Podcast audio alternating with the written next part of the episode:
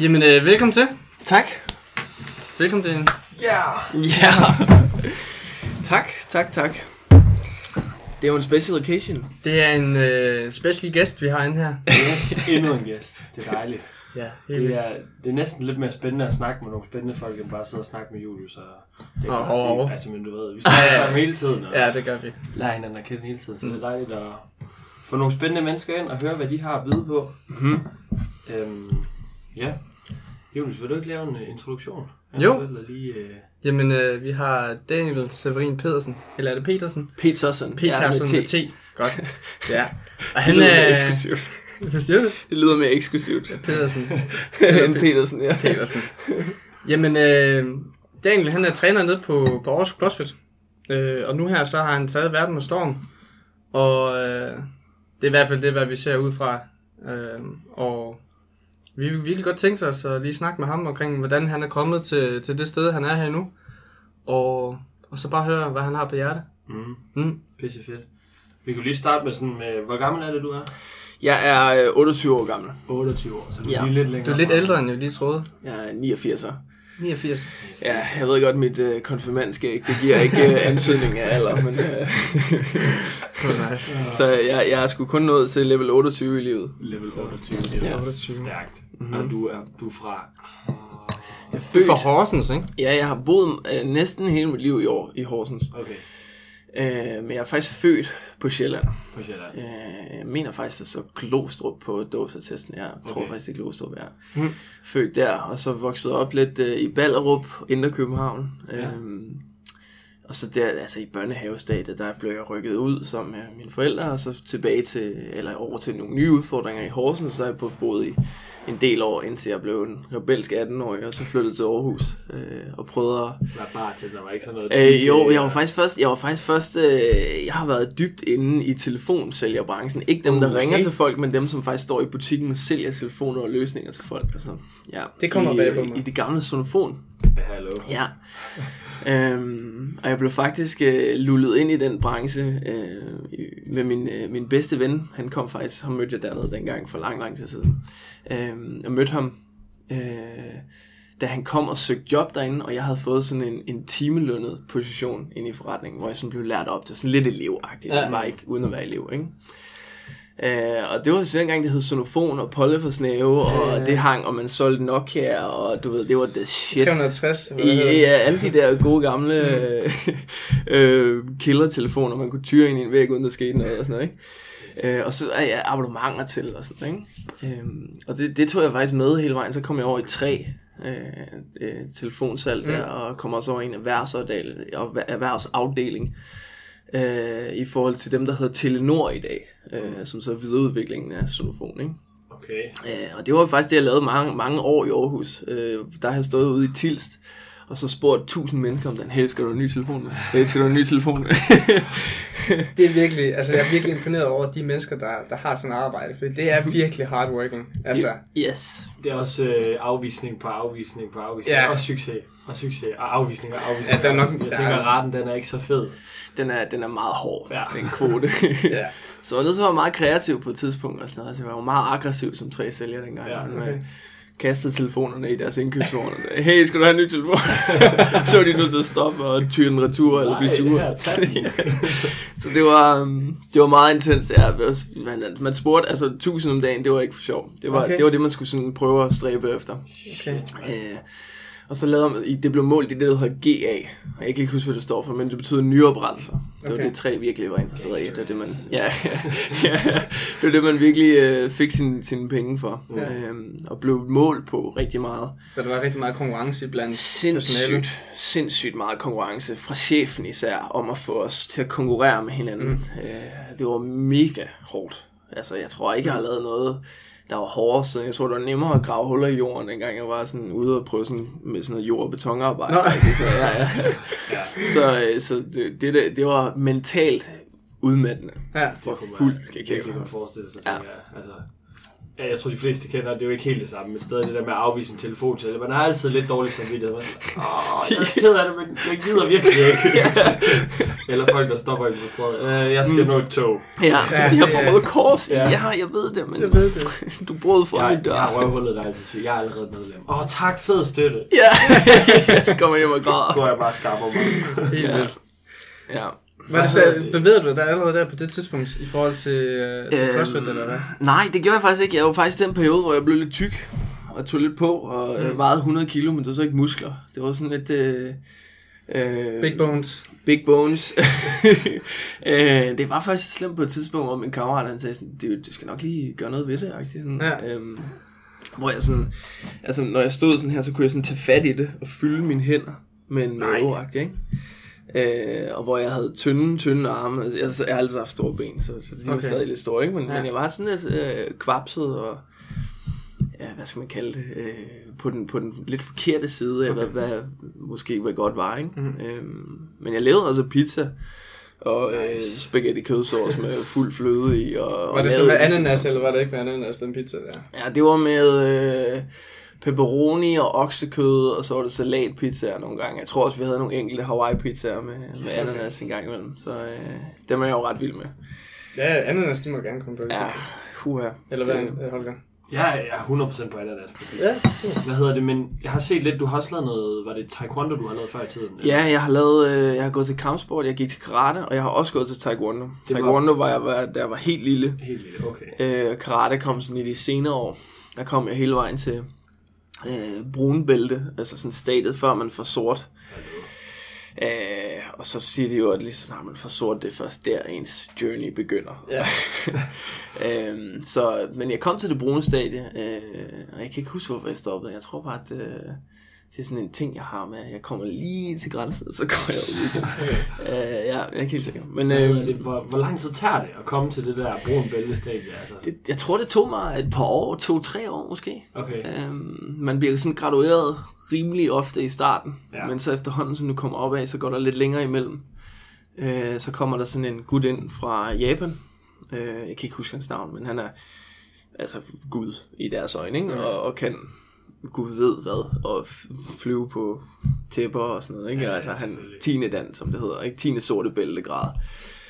Øhm, og han er så ham, som sådan overværer gradueringen. Øh, og når han flyver ind, så har man sådan en chance for at hoppe med, og så blive gradueret. Okay. Ja. Øh, og i starten, som sagt, så gør de lokale instruktører det, når du kommer højt nok op, så skal han være med, for at du må blive gradueret, ikke? Mm. Ja. Og jeg tror, der er tre brune bælter, du skal igennem, og så er der to lilla af før det, så vidt jeg husker, og så kommer der et grønt, et orange og et gult, og så er du på hvid i starten, og så får du hvid med gul snip, og så... Jamen, du får de der snipper, ja, du får snipper undervejs, ja. Ja, ja. Dem syr man selv på, det var min mor, der stod der. Ja. Så øh, det var mega... Øh, det var sgu en tur, der ville noget. Ja. Øhm, øh, jeg kan sgu ikke huske, hvor jeg stoppede, men jeg tror, det var noget med, at jeg simpelthen blev træt af det, mm. øh, at lave de samme... Kater hele tiden. Ja, ja, ja. Kater, det er de der sekvenser af bevægelser, man laver, for at bevise, at man er dygtig nok til at bestå ja, til det næste bælte. Kan du ja. så tælle på kinesisk? Er det ikke sådan, man lærer også? Ja, lad mig selv. Hvad fanden er det der? Det er Ichni, Sangshi, uh, Go, Luk, Hedgehog, Kyuju, eller sådan et eller andet den stil. Han kan alt. Jeg godkender det. Ja, ja. Ja, jeg er allerede imponeret. Det er garanteret lidt farligt. Jeg kan ikke huske det helt, men okay. øhm, det er noget af den stil. Så skal man faktisk tælle sig igennem, ja. Ja, ja. Det er sjovt. Ja, ja fedt, det var karate-tiden. Karate-tiden, det var så præ-Aarhus, det var, det, det var barndomstiden, ikke? Mm. Al kampsport var før. Det foregik i Horsens, ja. ja. Det foregik i Horsens. Okay, og så tog du ligesom til Aarhus og blev telefonsælger og tyksak. Ja, og så blev jeg også D J på et tidspunkt. Jamen det kan jeg nemlig huske, jeg så nogle billeder på et tidspunkt, hvor du var D J. Ja, øh, mit kunstnernavn var D J øh, Jesus, øh, og stavet med, stavet med G.sus. Så det var det var det original. Det var meget det var meget meget øh, det var meget sjovt, fordi at jeg vi gik virkelig jeg boede sammen med min bedste kammerat i Aarhus på et tidspunkt. Og vi begyndte sådan at spille til gymnastikstævner, fordi han lokkede mig med. Det var da jeg begyndte at blive lidt aktiv igen, og så begyndte vi til sådan noget studentergymnastik nede i D G-huset. Ja. Øh, og der begyndte vi sådan at lege med at komme ud og spille til de der gymnastikfester, som var meget sådan lokale for gymnaster, ikke? Og så blev vi hyret til det. Og sådan en halvball og... Ja, ja, sådan noget den stil, ikke? Hvor vi skulle lave, hvor vi kom ud med vores sætliste og øh. foldede papiret ud, og nu tager jeg de næste ti minutter, nu tager du de næste ti, og, og så skal man sådan, øh, man har sådan en controller, så vi købte sådan en, en stor controller, hvor man sådan hooker den op med sin Mac, og sin, mm. øh, har man sin øh, musik liggende derinde. Og så den her øh, setliste, altså den som du besluttede for, den bestiller, spiller du på aftenen, ikke? Og det der så sker, det er at vi møder op, og vi er bare prepared, øh, og vi er totalt, nu skal vi bare smadre det her sted med vores kæmpe bas og, og vores sprøde toner, ikke? Så går, starter vi første nummer, så går der to minutter, så står den første person op foran podiet, kan vi ikke høre noget mere spændende musik end det der? Og så fik vi bare sådan et ja i sjælen, og jeg kan tydeligt huske, at vi kom hjem, sådan, der, der sad vi sådan og, og tænkte, oh, man, det var en lort aften. Hvorfor, hvorfor var folk så nederen? Det var det fedeste musik, synes vi. Ja. Og så begyndte vi sådan at lære om det der med at please the crowd, og spille noget for dem, men også opdrage lidt. Og, ja. Jeg tænker, at i D J-verdenen, så i lang tid, så er man egentlig bare for at please, ja. Indtil man selv ligesom har noget at have det i, og så kan man begynde at gøre det, man selv har lyst til. hundrede procent. Helt sikkert. Helt sikkert. Så vi var de lokale øh, ridder indenfor. Jeg spillede faktisk på Spor et i Vejle, hvis I nogensinde har været der. Det er sådan en lokal natklub dengang, og det, det stedet serverede tarteletter om natten. Natten? Ja, ja, så, så du kunne bestille bajer og tarteletter. Det er faktisk virkelig mærkeligt, at jeg ikke har hørt om det sted. Og det var, det var, altså, du ved, det var jo royalt godt. Altså, okay. Du kunne komme ind, og så havde, var der værtshusstemning, øh, og så stod der sådan to unge knejtrøver og spillede plader deroppe, ikke? Og de der lokale, de var sådan lidt, hvad fanden er de her spader her, ikke? Også. Hvor var vi henne, øh, sådan rent årstalsmæssigt? Øh, jeg tror, det her, det var omkring øh, nitten tyve års alderen, så vidt jeg husker, ja. Øh, okay, så, øh, så det er ved at være en... I to tusind og ni, to tusind og ti. Ja, ja, cirka der omkring. Ja. Øhm, og der boede stadig heroppe i Aarhus sammen med min bedste kammerat og sådan, ja. Så det var på tværs af, mens jeg arbejdede samtidig, ikke? Altså mm. fuldtid som telefonsælger og så D J i weekenden. Yeah. Så det begyndte at blive druk sådan, og D J's torsdag, fredag, lørdag og fuldtidsarbejde mandag, ja. Til fredag, ikke? Øhm, ja. Hvornår kom så uh, The Awakening? Uh, the Awakening. Eller hvordan kom du ind til det? Var det først igennem? Først lavede du CrossFit, ikke også? Nej, jeg har lavet faktisk først... Jeg, lavede, jeg havde min første intro-team i Aarhus CrossFit. Øh, til som, CrossFit. Som medlem? Altså som... Uh... Yeah, yes, jeg, var, jeg, jeg kom ned og havde min første intro-team ved Morten Fisker, som I havde på podcasten før. Full circle. Yes, full circle. Small world. Um, og jeg kan tydeligt huske, at jeg kom ned på de gamle havnelokaler, og vi skulle lave... Jeg tror, vi skulle lave kettlebell swings, vi skulle lave burpees og løb, tror jeg. Og jeg har aldrig været så tæt på at dø før, tror jeg. Det var så svinehårdt, simpelthen. Øh, og det var i den her tid, hvor jeg var D J og lidt tyk og ikke var så stærk og sådan nogle ting, ikke? Øh, så blev man sævet over. Så blev man virkelig, jeg blev virkelig sævet over, og det var sådan, så jeg lå, altså, og sådan havde Morten her råbende ind i øret, mens jeg lavede burpees. Og, og den der løbetur har aldrig været tættere på en god tur, altså ja. Hold kæft, det var hårdt. Mere gå end løb, eller hvad? Ja, ja, og det var første gang, jeg mødte CrossFit. Okay. Øh, så gik der en lang periode igen, hvor jeg sådan kun udøvede gymnastik, øh, altså springgymnastik specifikt. Sådan. Mm. Og det var at det, altså, slet ikke noget højt niveau. Når vi snakker springgymnastik, så er sådan noget, man springer på en bane, hvor man laver araberspring til flikflaks og baglandssaltoer. Ja. Så det er ikke sådan noget som ringgymnastik og O L og sådan noget. Ja, det, og det var på samme mængde gymnastik, jeg har dyrket. Fuldstændig, ja. Så det er sådan, ja, lige præcis, lige præcis. Det er på sådan et hyggeniveau, du ved. Der er to gutter, der sætter et anlæg på noget hardcore musik, og så springer man derudad i halvanden, to timer. Vi hørte kun Suspekt, når vi var. Det var det eneste, vi hørte. Vi hørte Deadmau5 dengang. Okay, øh, øh, det er også fedt. Gang i den der. Øhm, ja, det var dengang, han kom frem. Så spillede vi det, og så sprang vi der. Øhm, jeg var faktisk også med til en gymnastikopvisning. Jeg var med øh, repholdet rundt og rejse. Øh, så de der meget, meget tight øh, springdragter der. Ja, lige præcis. Trikot. Ja. Trikot? Undskyld. Ja, lige præcis. Ud, det kan jeg ikke sige. Jeg så også skarp ud. Ja, øhm, det gør det stadig.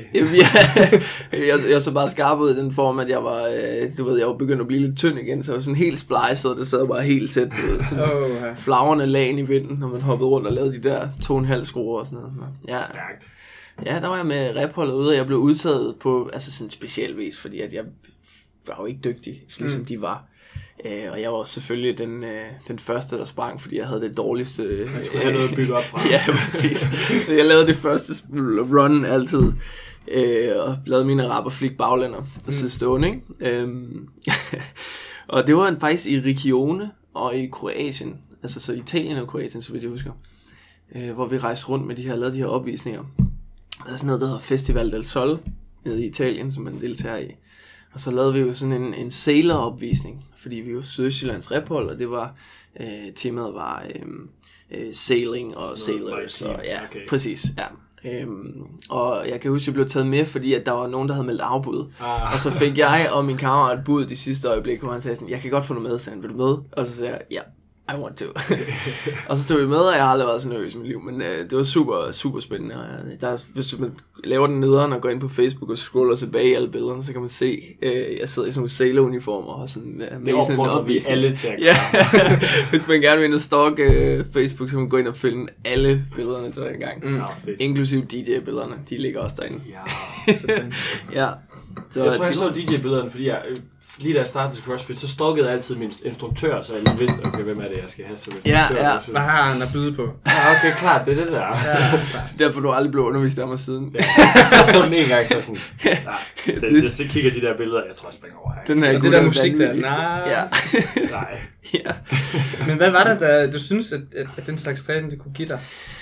Jamen, øh, gymnastikken øh, satte egentlig gang i det, jeg drive, jeg sådan havde, øh, og altid har haft med at bevæge mig. Jeg har altid været meget sådan aktiv som barn, øh, og løbet rundt og bygget huler og spillet fodbold og alle mulige sportsgrene. Jeg har også gået til badminton en periode og mm. haft alle mulige sådan dyppet tæerne i alle mulige discipliner. Ja. Øh, og hvad skal man sige, the awakening kom, da jeg sådan blev smidt i militæret. Jeg trak sådan tvangsnummer. Og det er også det, om, det, det øjeblik, jeg sådan flytter ud af lejligheden i Aarhus, fordi så skal jeg på kasernen i Thisted. Øh, og jeg havde jo altid drømt om at være pilot, så i lejligheden havde mig og min bedste kammerat til at blive trænet som piloter, så vi havde sådan sat en kæmpe skærm op og købt joystick og pedaler og lavet flysimulator i et stol og sidde og altså seriøst nørdet alt, hvad der var med landinger og let og... sidde sådan og sige, okay, hvad er fem plus otte? Øh, toogtredive minus fire, otte gange fire, og, og så alle de her regnestykker smed vi i hovedet på hinanden, mens vi sådan sad og fløj og skulle holde fart, højde og alt muligt. Sådan virkelig nørdede det. Øh, så jeg ville gerne ind i Karup i flyvåbnet for sådan at tage min værnepligt der. Det fik jeg så ikke lov til, så jeg havde super nedtur på, og jeg skulle i beredskabsstyrelsen i Thisted, som så ikke er militæret, men som er en, en, en brandmandsuddannelse, ikke? Ja. Øhm, det, der så var fedt ved det, var, at jeg opdagede jo, at for det første så blev jeg kværnet igennem øh, den fysiske udfoldelse, som var øh, obligatorisk, ikke, for alle. Så vi skulle ud og løbe, og vi skulle ud og lave de her ting. Og det fik mig egentlig sådan et, et det der genantændt, det der drive med øh, fysisk udfoldelse. Mm. Så man kan godt sige, at det var der, det startede, den awakening der. Øh, og den, den uddannelse var jo ni måneder. Jeg tror, det var ni måneder, jeg var der. Mm. Øhm, hvor man bliver uddannet brandmand, og får røgdykkercertifikat, og du får førstehjælpskursus, og du, får, øh, du bliver kommunikations- og redningsuddannet. Så du kan i princippet overtage sådan forskellige roller på en brandstation.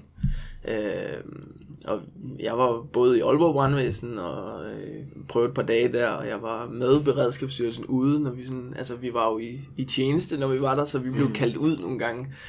Til tyskere, der var flyttet ud i vandet. Ja, ja, ja, ja, alle mulige. Ja, ja, det var for sindssygt. Altså, der var nogle, der var nogle heftige oplevelser, det skal til lige siges. Men ja. Jeg kan huske den første udrykning deroppe. Der var jeg sådan helt tændt, og jeg tænkte, fuck, det er godt det her. Jeg stod i badet og sævede mig ind. Fuck, nu ringede klokken ud, våd, bare tøj på og spurgte ned i udrykningsgaragen.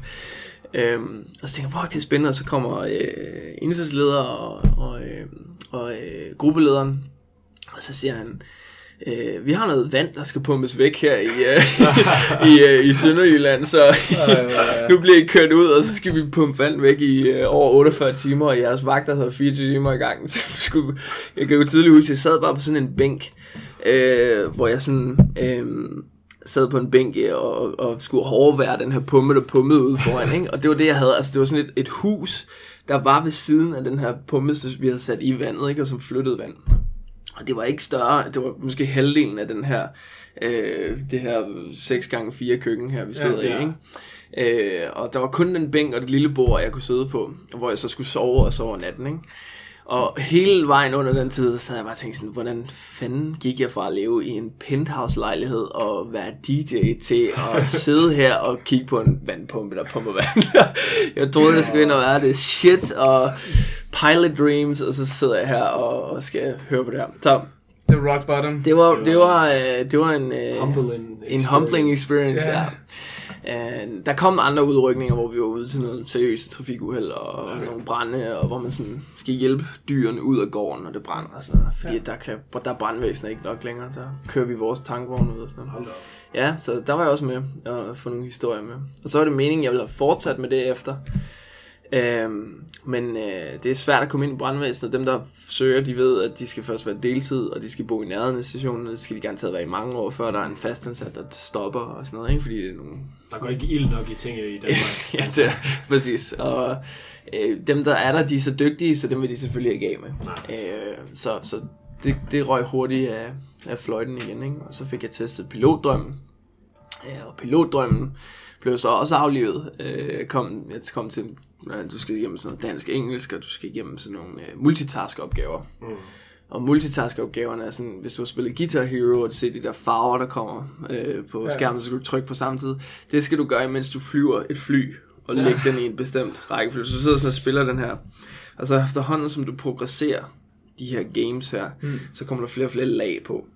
Og det, det, en af de sidste udfordringer var, at du, du sidder og styrer flyet, og laver Guitar Hero, og så kommer der øh, nogle regnstykker, og så øh, er der en kvindelig stemme, som siger noget hvert andet minut, tror jeg, og hun siger specifikt, øh, at du skal trække syv fra, hver gang hun, øh, nej, hun trækker syv fra et tal, hver gang hun tæller, så hun starter for eksempel ved hundrede og trækker syv fra. Hver gang hun misser, altså hver gang hun tæller forkert, så skal du have lagt mærke til, hov, nu trækker hun ikke syv fra. Hvis man for eksempel kun trækker fem fra, så skal, du, så skal du angive det antal i dit eget hoved, fordi så tæller hun det øh, videre næste gang, så minuser hun med fem næste gang. Og du skal hele tiden være klar på at taste dit tal ind samtidig. Så du sidder hele tiden og overværer sådan fire forskellige opgaver efter bedste evne, og den er designet sådan, så du bliver knust til sidst, ikke? Altså der er ikke mm. nogen, som sådan kan de finder, den, den kører vel også bare ind til breaking point. Fuldstændig, ja. Altså du bliver presset ud i, i evigheden der. Så, ja, så den... den øh, jeg kan huske, at jeg var så smadret mentalt, den der, ikke fysisk, men mentalt, at jeg måtte stoppe på vej hjem i bilen, øh, og så tage en lur. Altså, sådan, jeg var ikke engang, jeg, jeg var ikke engang kommet til Storebæltsbroen på vej mod Jylland, Ej, jeg bare sad sådan, og så bare passede out. Det var, det var så intenst, men øh, ja, den, den klarede jeg ikke. Så. For den. Ja. Så den, den, den drøm, den knuste... ja, så, så faldt alle mine... ja, ja, og jeg har jo aldrig været den, sådan, jeg har aldrig været den person, som sådan tænker, åh, jeg skal bare på... universitetet, og jeg skal bare være øh, super guru inden for øh, højtuddannet og ja, lønnet. Ja. Ja, det har aldrig rigtig sagt mig så meget sådan, mm. og jeg har ikke følt mig tilpas i det. Jeg har også været, prøvet at blive bygningsingeniør, og det gik heller ikke. Altså, det var for, altså, jeg følte mig bare ikke, kender det, man føler sig ikke tilpas i det, mm. og det var simpelthen pissesvært, mm. øh, og jeg kunne simpelthen ikke koncentrere mig i det, og til sidst tænkte jeg, hvor det var. Let's try something else. Yeah. Hvor er vi henne i, hvor er vi henne i årstalsmæssigt? Ja, så vi, vi er kommet sådan, øh, til de to tusind og elleve tolv stykker, ikke? Yeah. Øhm, hvor vi sådan lidt længere henne i forløbet, så, hvor jeg får aflevet pilotdrømmen og yeah. ja, bliver uddannet. Men var der ikke også noget frøvejder? Jo, det kommer, den, efterfølgende. Den kommer efterfølgende, ja. Okay, så du kører simpelthen helt orienteret igennem? Jeg har virkelig været langt rundt, verden, ja. Og, og jeg kan huske, jeg blev tjener på det tidspunkt, da jeg kom hjem fra militæret mm. øh, og flyttede tilbage til Horsens en periode. Øh, først så blev jeg faktisk jeg blev, okay, jeg har virkelig været mange jobs. Jeg blev øh, Windows øh, sælger, Windows polering sælger først. Gik tilbage til sælgerfaget, kørende sælger i Jylland. Fedt. Gik ikke øh, tre måneder holdt jeg i det. Så blev jeg tjener bagefter. Og mens det her gik på, så begyndte jeg til CrossFit. Okay. Ja. Og det er i Horsens, det her. Yeah. Øh, og det er, det er lidt længere fremme, ikke? Øh, så når pilotdrømmene knus, er jeg uddannet brandmand og... vi vandt jo for nylig en konkurrence i, i Horsens. Ja, yeah, by the way. Du er uh, back in the days. Det var det uh, Horsens Team Challenge. Ja. Yeah. Ja. Cool. Det var i det gym, jeg blev instruktør første gang. Ja. Yeah. Sådan. Ja. Hvor lang tid var du så instruktør der? Jeg var instruktør der i, jeg tror jeg var der et par år faktisk. Ja. Ja, hvor jeg sådan underviste i gymnastik. Og underviste i skarpt gymnastikholdet sammen med ejeren dernede og udforskede det undervisningsperspektiv der. Og det er Peter, vi snakker om. Ja, Peter her. Mm. Øhm, ja, og det tidspunkt var sådan, der jeg havde fuldtidsjob som tjener samtidig. Mm. Øh, og jeg begyndte at træne til frømandskorpset. Så jeg underviste lidt, og jeg lavede øh, træning til frømandskorpset. Øh, så en virkelig intens kombination, ikke? Okay. Um, så du var ude og gå med tunge rygsække? Og... Ja, det var, jeg, jeg lavede sindssygt meget CrossFit. Mm. Altså mere end I gør i dag nærmest. Altså mm. vi snakker dobbeltpas om dagen. Jeg stod fuldstændig åndssvagt, ikke? Ja. Altså det var ikke fordi jeg var stærkere end jeg overhovedet. Jeg var langt elendigere. Men jeg, jeg, jeg tænkte, okay, jo flere workouts, jo bedre. Jo bedre form kommer jeg i. Det var mindsetet, ja. Det var volumen af det, som, som gav mig øh, drivet, ikke? Um, og så kunne jeg godt lide sådan at og teste mig selv og øh, lave sådan nogle udfordringer. Så for eksempel øh, hoppe i en iskold sø uden tøj på og gå op og løbe fem kilometer, right? Og, øh, og hjem igen. Øh, det var en af dem, jeg lavede en vinter, hvor vi var ude i Bykholm derude, så hedder det i Horsens, der, og så i det der isvand der, og så op og løbe, og så hjem og få varmen igen. Øh, en anden en var... Øh, gå fra Roskilde til noget, der hedder Stor Mærløse. Så, så kørte over med toget og så en tung rygsæk på, og så gå mm, halvtreds kilometer, noget af den stil.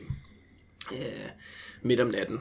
Den anden var øh, vågen. Jeg kan huske, jeg lagde mig i seng efter en lang dag, og jeg havde trænet den dag også CrossFit og sådan noget. Øh, lagde mig i seng, øh, og så kan jeg huske, jeg vågnede med tanken om, eller jeg, det var sådan halv i søvn, så vågnede sådan, hvad nu hvis jeg brød alt det komfortable nu, og bare løb til Aarhus? Øh, og så vågnede jeg sådan, med et sæt med det nærmest, og så kiggede jeg ud sådan, og så tænkte jeg, okay, let's do it. Øh, og så tog jeg mit løbetøj på, og mine sko, og så øh, løb jeg sammen med øh, en, der hedder Jake, der var nede i Horsens CrossFit. Du ringede bare til ham, hallo. Han kom faktisk forbi, øh, og jeg kunne se, at han havde skrevet til mig også. Så jeg vågnede både med det der sæt der, og at han havde skrevet, og så ud, og så løb vi mod, af Oddervejen til Aarhus. Og det var øh, virkelig koldt. Og det begyndte at regne undervejs. Øh, og jeg kan huske, vi løb. Øh, og så, vi var ikke nået til, vi var ikke engang nået til Odder. Altså, vi var nået, vi var nået, måske løbet et halvmarathon. enogtyve kilometer eller sådan. Og så nåede vi sådan en lille flække. Og så var det så koldt, så jeg begyndte så at krampe lidt i benene. Og, og han var også mega træt. Og så gik vi til...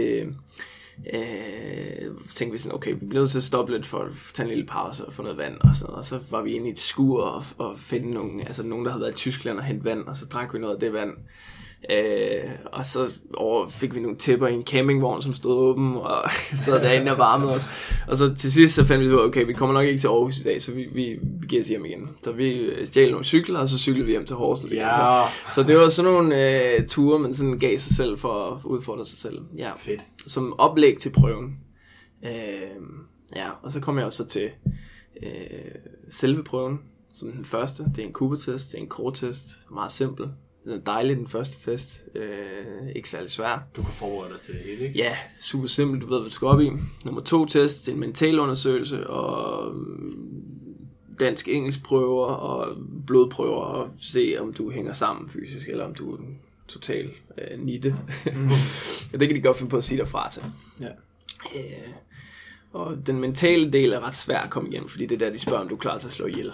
Øh, som man jo ikke... altså har en jordisk chance for at svare på som menneske, ikke? Ja, hvad skal man lige sige der? Ja, og, og hvad er det for en...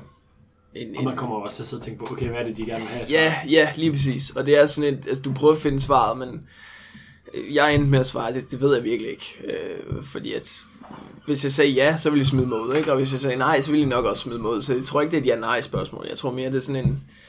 Øh, hold nu op, hvor, hvor... ja, hvis vi skal være på... i situationen, og det kræver det, så, så kan jeg da forestille mig, at når man er blevet trænet ordentligt op til det, at man så kan tage den beslutning. Mm.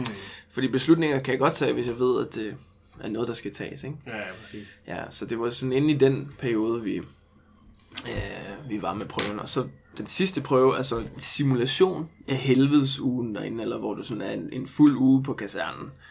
Så du får meget lidt søvn, du skal gå rigtig langt, og du starter med at lave den første prøve igen, Cooper og Core-test. Mm. Ja. Så du kommer ind, kommer ind i salen, så sidder der, hvis vi forestiller dig sådan en gammel gymnastiksal, ja. Der er der sådan nogle tribuner, så sidder alle frømændene der, og så har de deres øh, papir, og så har du en frømand for hver deltager. Så hver evig eneste har en, en uddannet frømand, som sidder og tager noter hele vejen igennem. Og så er der en, der leder kurset. Så får du taget alle dine egen dele, og så bliver du til et nummer. Ja, jeg tror, jeg var nummer syv, tror jeg det var. Sådan. Ja, øh, jeg kan ikke huske, at det også var. Men jeg, så blev man kaldt syv, eller tre, eller tyve, eller sådan noget. Så du havde pludselig en stemning, en tone for stemningen, som skrællede al din identitet af. Og så begyndte core-testen, og vi sådan lå og kæmpede alle sammen, og dem der fejlede sådan, altså der blev råbt, ikke? Altså hold kæft, hvor er I nogle latterlige kujoner, jeg har så mange år til at træne op, og så kommer I ind og viser det her lort, hold kæft, en flok vatnisser, simpelthen, jeg gider aldrig have jer med i korpset, altså du ved, det var, det var stemningen, du var værdiløs.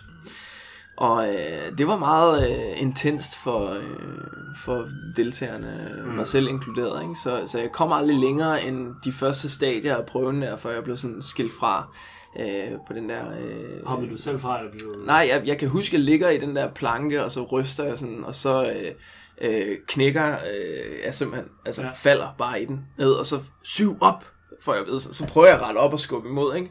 Og så falder jeg bare igen, simpelthen, altså...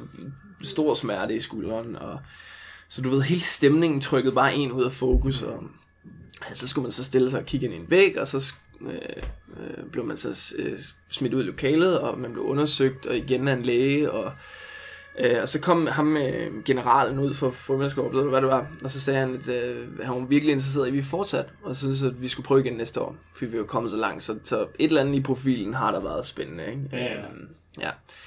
Men det var sådan min øh, tur med frømandskorpset, og på vejen hjem der, øh, det var ret interessant, fordi på vejen hjem, der var jeg så udslået, altså jeg var så nedslået af den oplevelse, det, ja, den oplevelse at jeg, jeg kørte hjem i toget, kan jeg huske, og det var orkan øh, den dag, øh, og kom vinden af orkanstyrke, og det var så slemt, så togene måtte stoppe, og vi blev indjusteret i Fredericia.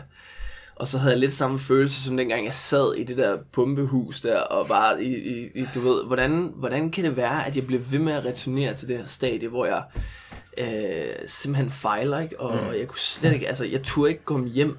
Jeg, jeg var jeg skammede mig over at vende hjem til mine forældre, blandt andet. Ja. Så jeg, jeg blev med vilje væk lidt længere tid, inden jeg kom hjem, sådan... for sådan at processere det der, og jeg havde, vi blev indjusteret på beredskabscenter i Fredericia med to hundrede andre, hvor jeg bare sådan lå hele natten og tænkte, hvad fanden skal der ske nu, ikke? Der var kun én vej derfra. Ja, og det var, der var jeg helt nede, øh, må jeg alene om, og, og krasse bunden, fordi alt hvad jeg havde lavet var, øh, det jeg havde bygget min identitet op om, ikke? Og jeg havde jo fortalt mig selv, at det her, det er lige præcis det, der er dig, og det er det, du skal. Og da det så krakelerede, og jeg så måtte indse, at hey, det kan godt være, at jeg ikke skal den her vej. Så, så det var virkelig et øh, sucker punch i, i maven. Mm. Øhm, ja. Så øh, hele den, den mølle der tykkede jeg på, og så vendte jeg så hjem, og så fik jeg stille og roligt sådan, kom i gang igen. Jeg arbejdede igen som tjener og undervis. Øh, og så fandt jeg så ud af, at hey, jeg, jeg, at søge ind i frømandskorpset på baggrund af, at du be- vil bevise over for dig selv, at du er noget, mm. er ikke det drive, du skal have. Fordi det, det, det kommer du ikke til at, at, at komme langt på. Og jeg fik også realiseret, at jeg var ikke klar til at trykke på en aftrækker, for, som funktion af en, der står i den anden ende i jakkesæt og siger, at han har lyst til, at jeg skal gøre det. Eller at jeg skal infiltrere et område, hvor det går ud over nogle uskyldige, eller sådan noget. Ikke? Og det, det var jeg sgu ikke klar til. Mm. Øh, så der var mange, der har spurgt siden om, hey, skal du ikke prøve igen? Og, sådan noget. Og jeg er sådan lidt, ja... Det er ikke det, du vil. I don't need it. mm. øhm, Men du gik jo ikke tomhændet derfra, altså det var en oplevelse, som de færreste... Jeg har lært uendelig meget på, og bare træningsforløbet med mig selv op dertil, det var super givende. Selvrealisering på et helt andet punkt, det der. Fuldstændig. Det var, det var meget, meget intenst ja. Med en selv. Øh, og jeg er, jeg er en tænker, jeg tænker uendelig meget, og i den periode, der gav jeg mig selv så meget rum til at processere ting, der, der foregik herinde, ikke? Øhm, ja, fordi... Hvor, at, hvor gammel var du der omkring? Jamen, jeg har været... Øh, pff, hvornår fanden var det? Det har nok været en... toogtyve? Ja, måske lidt længere hen end der. treogtyve fireogtyve år senere, okay. Måske. Ja, deromkring. Øh, så det var virkelig sådan et... Et hug, hug i livet. Meget det, vi snakkede med Morten om sidste gang jo også. Altså, ude at teste dine ekstremer. Ja. for at finde ud af, hvem du var. Ja, lige præcis. Og hvad betyder det? Hvad betyder sådan nogle ting for mig? Og hvorfor, ja. hvorfor var det, jeg søgte den stimulans med, at jeg skulle bevise, at jeg var noget? Mm. Right? Det var jo virkelig den interessante samtale, som jeg fandt frem til. Øhm, ja, fordi så bagefter, så vendte jeg jo tilbage til undervisning og fandt kæmpe glæde i at undervise i, hvis jeg er familiær med Carl Paoli og hans arbejde med Gymnastics Ward, mm. som var... Øh, Gymnastics for Crossfitters. Basically progressioner på alle mulige bevægelser, som vandt kæmpe traction, fordi han brugte sin baggrund som at være gymnast til at undervise folk på den her måde, ikke? Så vi er i to tusind og fjorten, hvor du tager på hans første seminar. Det er vi i maj to tusind og fjorten, ja. Hvor jeg, jeg skriver en fanmail til ham, hvor jeg skriver, du the shit, jeg elsker dig, du er, jeg, jeg smider det hele på papiret, ikke? Og tænker, hold op, hvor er du en fed karakter. Fordi der var noget omkring den måde, jeg modtog det på for ham, og hvordan det føles at viderelevere det til medlemmerne. Øhm, og det var også der, jeg begyndte sådan at blive inviteret til at coache fuldtid, eller ikke fuldtid, jeg blev lovet to timer i Aarhus CrossFit, og så endte jeg med at blive fuldtid, fordi jeg tog alle timerne derinde. Ja. Du ved, hvordan det fungerer. Det er fristende. Ja. ja. Øhm, og så blev jeg inviteret til en seminar, og hele seminaret igennem, der er jeg sådan fuldstændig locked in, ikke? Altså det, det er så spændende, og det er så nyt, og, og hans måde at være på er meget speciel. Altså man bliver sådan helt, wow, kan man virkelig være sådan som menneske, ikke? Og mm. Øhm, den måde han integrerede, jeg kan tydeligt huske, han, han havde en, en specifik pige, som ikke engang kunne lave en push-up på et tidspunkt, og han simpelthen forvandlede hele hans forståelse for, for det her koncept, og fik mm. hende til at lave kipping handstand push-ups, altså okay. på seminaret, altså mm. fra basic motor control, altså ja. midterlinjekontrol, til, til at lave kipping handstand push-ups på seminaret. Så jeg var sådan helt mindblown i flere dage, og jeg fik lov at snakke med ham i lufthavnen, hvor han sagde, det er fedt, du har det sådan her, og øh, vi sidder her af en årsag, tror jeg, og øh, du er velkommen til at komme til San Francisco, øh, hvor vi så kan bruge en måned sammen øh, på at udvikle det her. Og han troede selvfølgelig ikke, at jeg ville følge op på det, men så ringer jeg jo til min udsendelse og siger, jeg købte en billet. Og så, øh, så, så kan jeg tydeligt huske, at jeg siger, what? Kommer du til San Fran? Yes, det gør jeg. Øh, og jeg har en eller anden lejlighed og sådan noget. Alright. Og så øh, gik det sådan op for ham, at øh, this guy is serious. Yeah. Han, han, han ville det her, ikke? Yeah. Så fast forward, kommer til San Francisco, bliver smidt ind i hans seminar og underviser det. Og jeg kan tydeligt huske, at jeg underviste nogle, altså Lisa Warren og Courtney Walker, sådan rigtig... Det er O G uh, ja, CrossFitters. O G CrossFitters fra San Francisco, som, som jeg endte med at undervise på det seminar. Og sådan, altså, vildt. Ja, altså i, i de her progressioner på pistols og muscle-ups, og det er sådan hele vejen igennem, så kunne jeg ikke lade være at tænke sådan, hvad, hvad hvordan endte jeg her, og hvorfor står jeg og underviser i det her lige nu på en helt fremmed mand, og brugt ti år på at bygge det her seminar op, og så lader han mig undervise det. Og så hele måneden, så hang jeg ud med ham og lærte af ham, og, og så blev jeg ved med at blive inviteret til seminarerne. Jeg fløj mig selv ud til så mange som muligt, fik små brudstykker af seminaret, og jeg begyndte sådan at undervise det stille og roligt. Øh, og, og simpelthen stiftede bekendtskab med coaching, øh, men ikke kun fra sådan et step one, two, three A B C perspektiv, men også det der med forståelsen bag, hvad det er, der egentlig bliver øh, kommunikeret, altså mindsetet omkring, mm. hvordan vi bevæger os, og hvordan man kan se det, altså en, en måde at se det på. Ja. Ja. Kan du ikke lige hurtigt forklare os, eller fortælle os omkring, hvem er Carl Paoli? Jo, øh, Carl er øh, en gammel gymnast fra Spanien, han er født... Øh, Født i U S A, opvokset i Spanien og til dels også Sverige, flyttede tilbage til U S A, øh, prøvede at blive olympisk gymnast, øh, klarede ikke cuttet til, men var national mester i Spanien. Øh, havde også det her hug i, i midterlinjen med, at han troede, han skulle være mister Olympics, og øh, endte med at skovle lort væk fra søløver i et maritime center i San Francisco, hvor han sådan reddede de der øh, dyr fra havet, ikke? Hvor han havde samme realisering, og så søgte han som, om coaching i noget, det der dengang hed San Francisco CrossFit, som var en parkeringsplads, øhm, hvor de stod og underviste på, ikke? Med det udstyr, de havde. Og altså, de havde altså bare parkeringspladsen? Ja, de kun på en parkeringsplads. De, de, de, de ældste videoer der fra G-Ward, det er optaget på parkeringspladsen, ja. Udenfor, ikke? Øhm, ja, så var ret sjovt. Så det der, han startede. Og så begyndte han at lave Gymnastics Ward, som var sådan et, en online website, for, hvor alle progressionerne var, og hvor der var sådan en, en lille øh, programmering, hvor, som man kunne følge, hvis man gerne ville blive dygtig. På video, ja. Alt var gratis. Ja, alt var gratis. og det gav ham en kæmpe traction, så meget at han blev inviteret til Sverige og underviste i sine seminarer, og, mm. øh, og hvor han så vokser og bygger det, der hedder freestyle i dag, øh, som er en, en filosofi om, og også en, en livsstil øh, i forhold til at forstå, hvordan man kan gribe den her eksistens an på et meget filosofisk plan også. Mm. Øh, men også meget sådan, hvor man prøver at forstå, hvordan de her ting hænger sammen, og ikke bliver vildledt af alle de fælder, der sådan er øh, rundt omkring, i, når vi bakker rundt, og den måde, vi virker på heroppe. Ikke? Er han meget spirituel?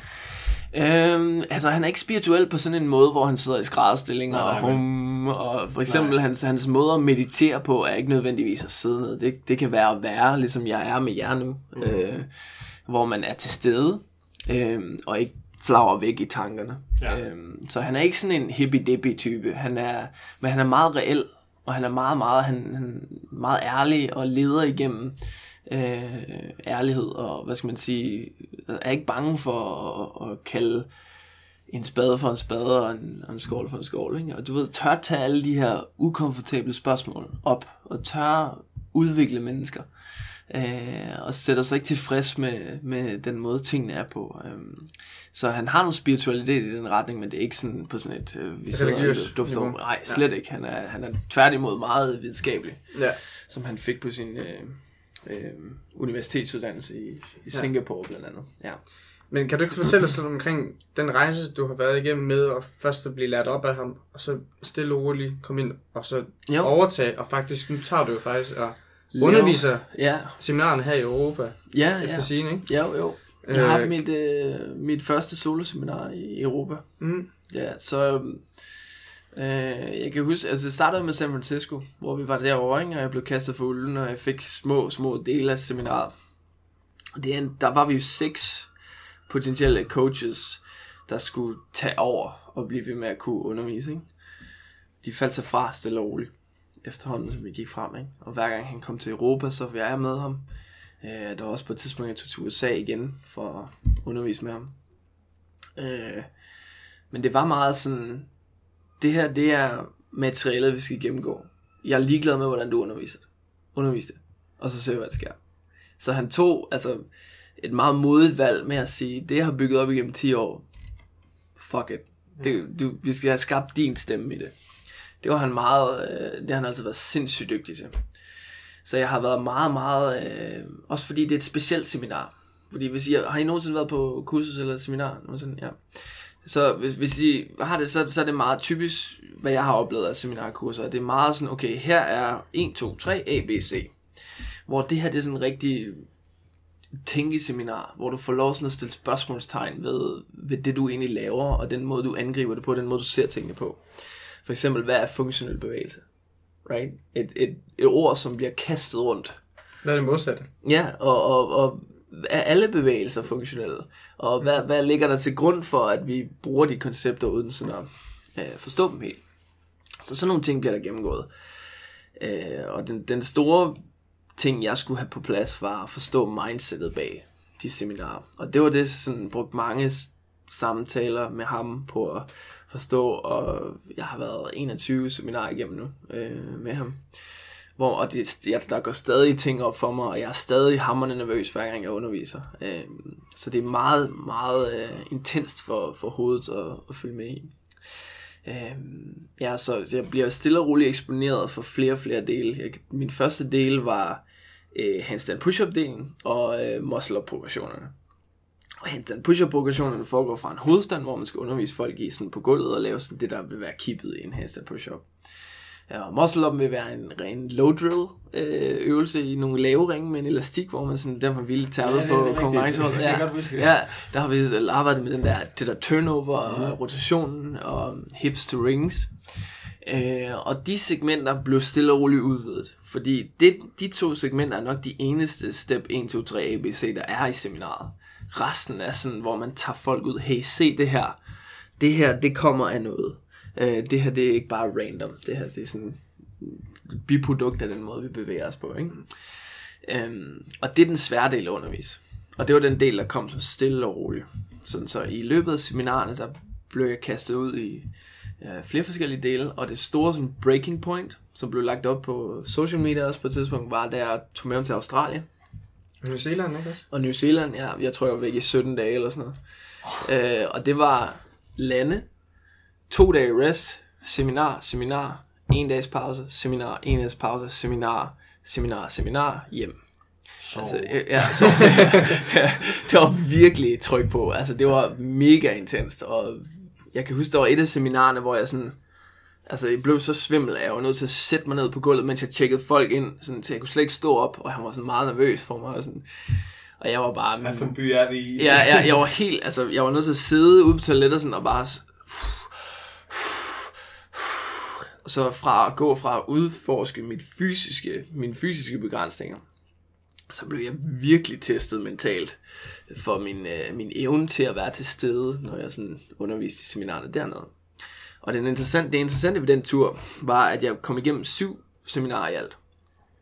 Og den første var sådan lidt, ja, ikke, ikke det, min bedste performance overhovedet. Lige landet og... Ja, ja, og gik igennem det samme, som jeg plejede. Du ved, der var ikke rigtig nogen progression. Det næste, der, der kan jeg huske, jeg, inden vi gik ind til det, der havde jeg en snak med en, der hed Logan, Logan Gelbrich, som er... en strength and conditioning uh, coach, og, og også meget mere end det, hvis man kender ham. Han laver noget, der hedder, øh, ja, han har noget, der hedder Deuce Gym i Las, øh, Los Angeles. Jeg elsker det allerede. Ja, øh, og det er, han, det er en kæde af gyms, hvor han, han snakker rigtig meget om leadership og hold the standard. Øh, som, han har sådan et summit omkring hold standarden. Øh, og når han snakker om standarden, så mener han, at vi, som vi snakkede om på vej herop, vi skal ikke gå på autopilot i det, vi laver. Vi skal, altså, hvornår blev man sidst dygtigere til at køre bil, for eksempel? Eller børste sine tænder. Ja. Det var det typisk noget, man bare sådan smider mm. væk, ikke? Og lige nu er der ikke særlig meget sådan nogle mennesker, der taler om de her ting, fordi de er meget ukomfortable. Sådan, øh, de rammer os personligt, men hvis vi sætter egoet bare en smule til side, altså har det med os, men ikke lader os dominere af det, så er det noget af det mest skivende, man som kan, og det er han pissedygtig til. Øhm, Og ham sad jeg og snakkede med den dag. Og jeg forklarede ham, hvad min rolle var ved seminarerne. Jeg forklarede ham sådan, hvad, øh, hvad jeg lavede, og hvor vi var henne med det her projekt, ikke? Og hvor han sagde...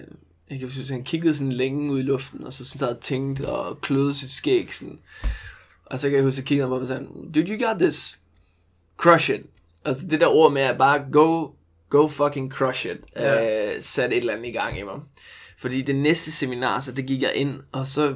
Uden vi havde aftalt det, så gik jeg bare videre ind i de næste segmenter. Altså bare sådan begyndte at coach videre endnu. Sådan.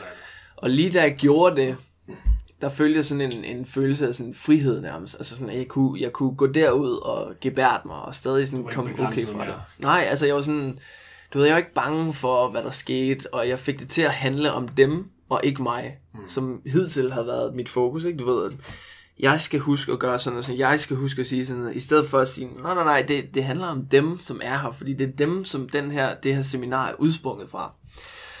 Og så resten af turen, så begyndte jeg bare sådan at lægge ting på, øh, og hvor Carl han var helt op og, og køre over det, og det, sidste, et, det andet sidste seminar var nok det bedste, hvor jeg koblede hele øh, forståelsen for motorisk kontrol gennem rygsøjlen, skub og trækmekanik ind i handstand push-ups, afrunden det helt ind i handstand hold og handstand walk, samt muscle-opdelen hele vejen fra hænget af, øh, og så videre ind i pistols og sådan ting, øh, hvor jeg sådan næsten var omkring hele seminaret, hvor han sådan til sidst sad og kiggede sådan, og så sagde han, inden begyndelsen på den her tur, Daniel, der, øh, der sagde jeg til Logan, at øh, det her, det her er Daniels sidste chance.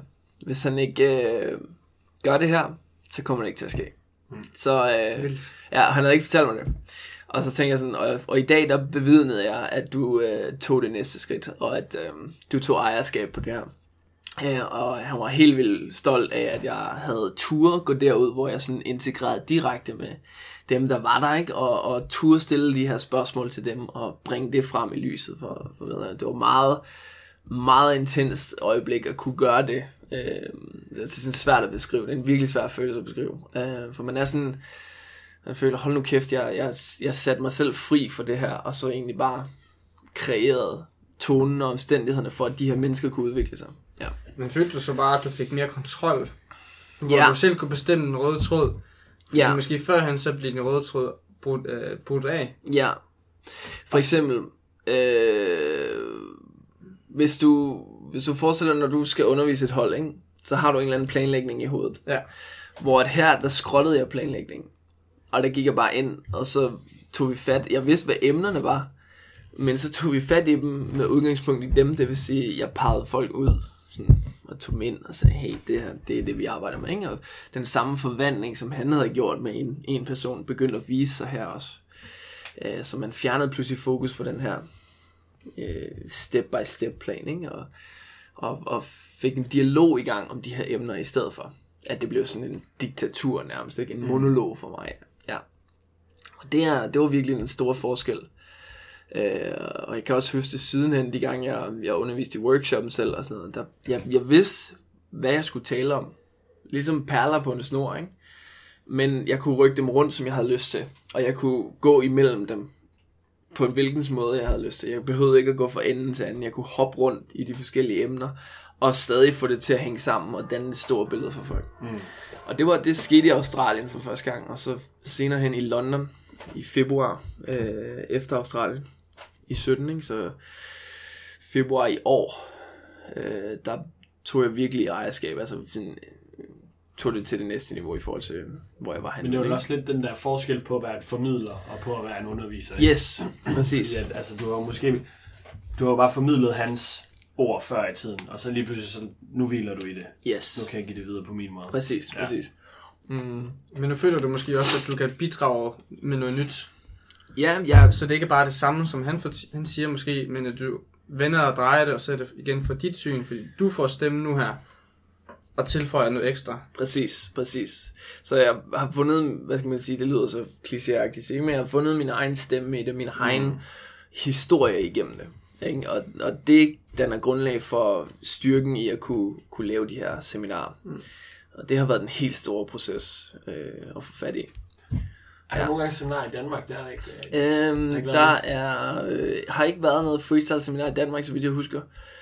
Det øh, vi men vi arbejder på at få det her hen nu, ja, med mig som, som spydspids. Uh. Øh, ja. Så, og, og det seminar kommer til at øh, være en workshop på et par timer først, tror jeg. Hvor senere hen, så prøver vi at udvide det til en, en seks timers tur.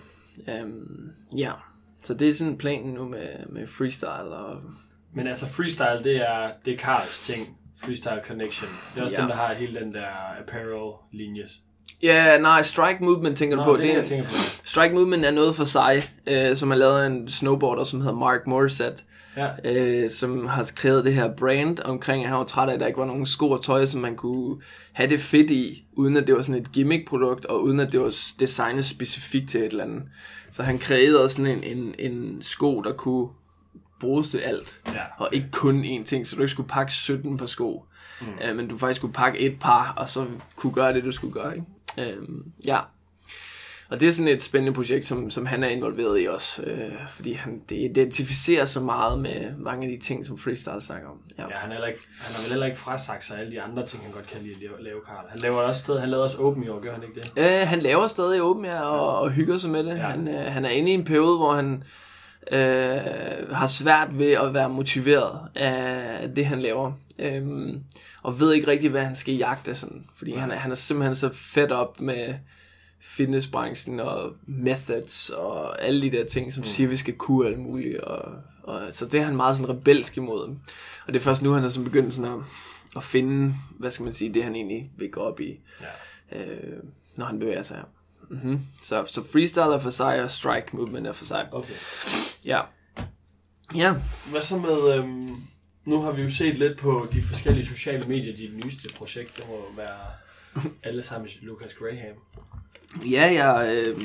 Hvordan kom det op? Og, altså, var det bare sådan, han ringer bare til dig random i dag? Nej, det er, faktisk, øh, det er faktisk over det, vores kære Instagram, hvor øh, min, min kæreste Annette, hun, øh, hun tagger mig i en kommentar. Jeg kan huske, jeg faktisk nede og undervise. Jeg åbner sådan min Instagram, sådan, da jeg er færdig.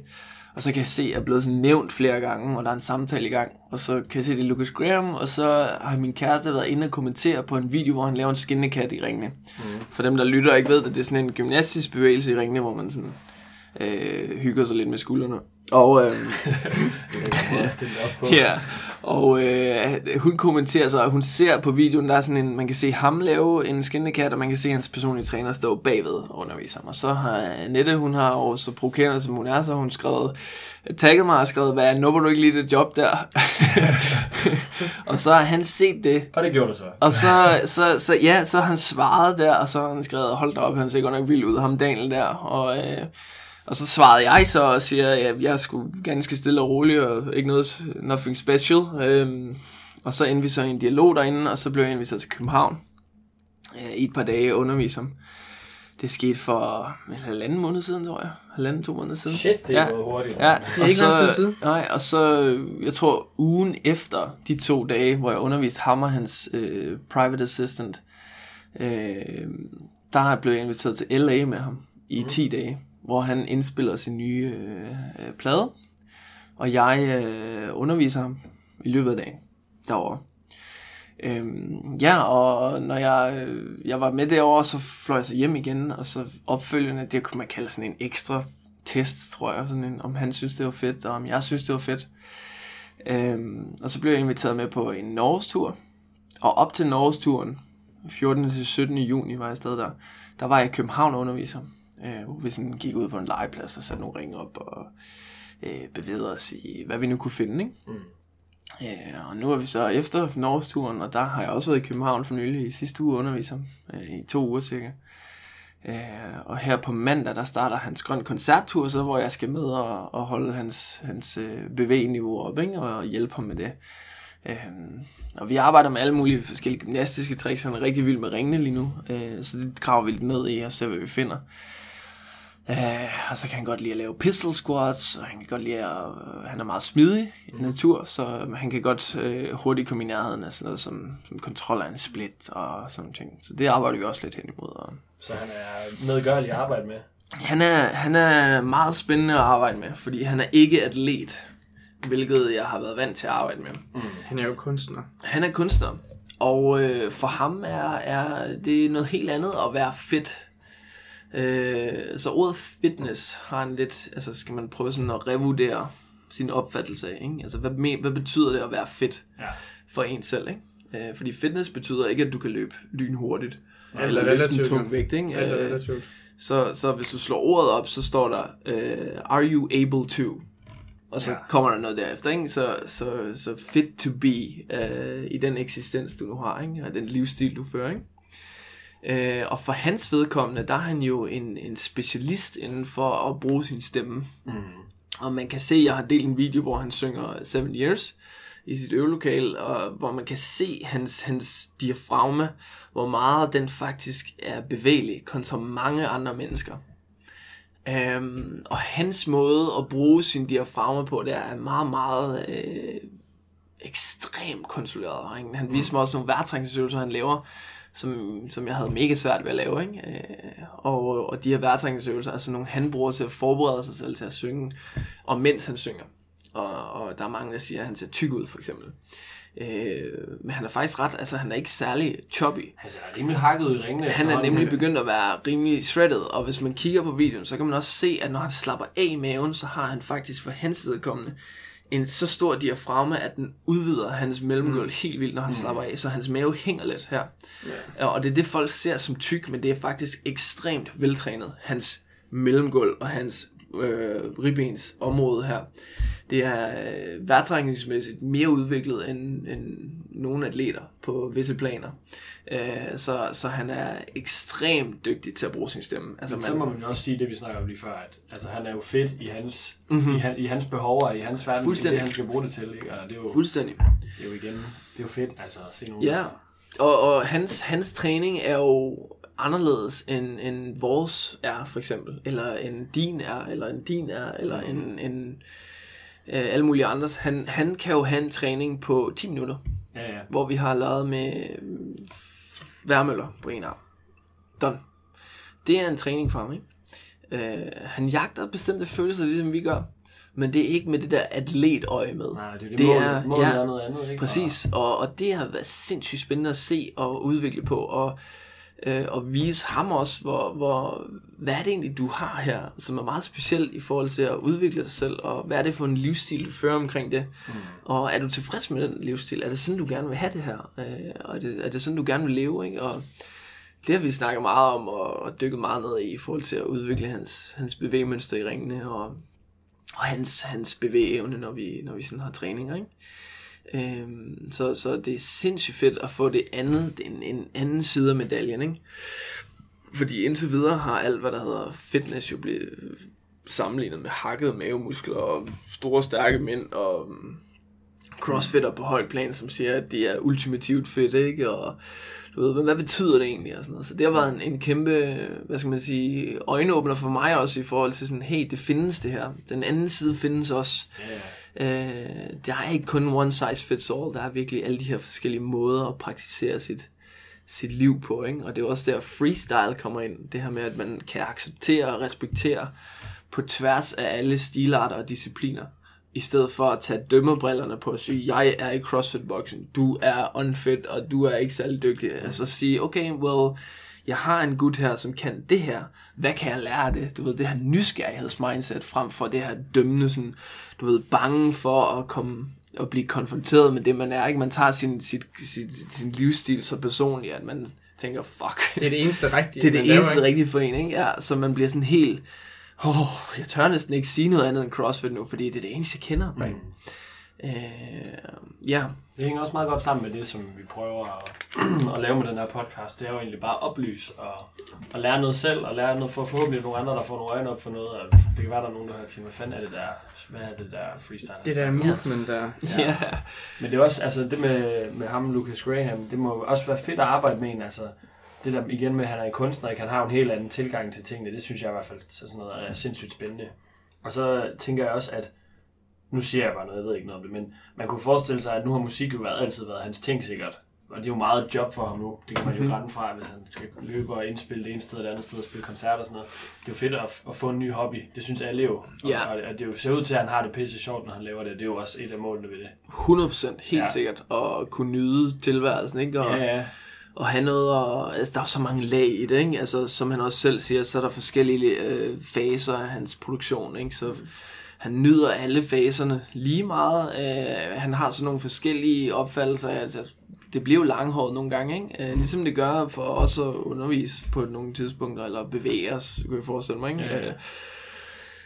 Så han, så han har de her lag, sådan, så er der kreativitetsprocessen, hvor han skaber, så er der produktionsfasen, og så er der den her fridag op til koncertturen, ikke? Så der er alle de her forskellige ting, han dykker ned i, ikke? Og, og jeg tror lige nu, der finder han rigtig meget glæde, som du siger, i at, at, at udfordre sig selv på det fysiske plan, så han kan supportere den livsstil mm. og blive ved i rigtig mange år, ikke? Kan han godt lide at være nybegynder i, i det nye område der?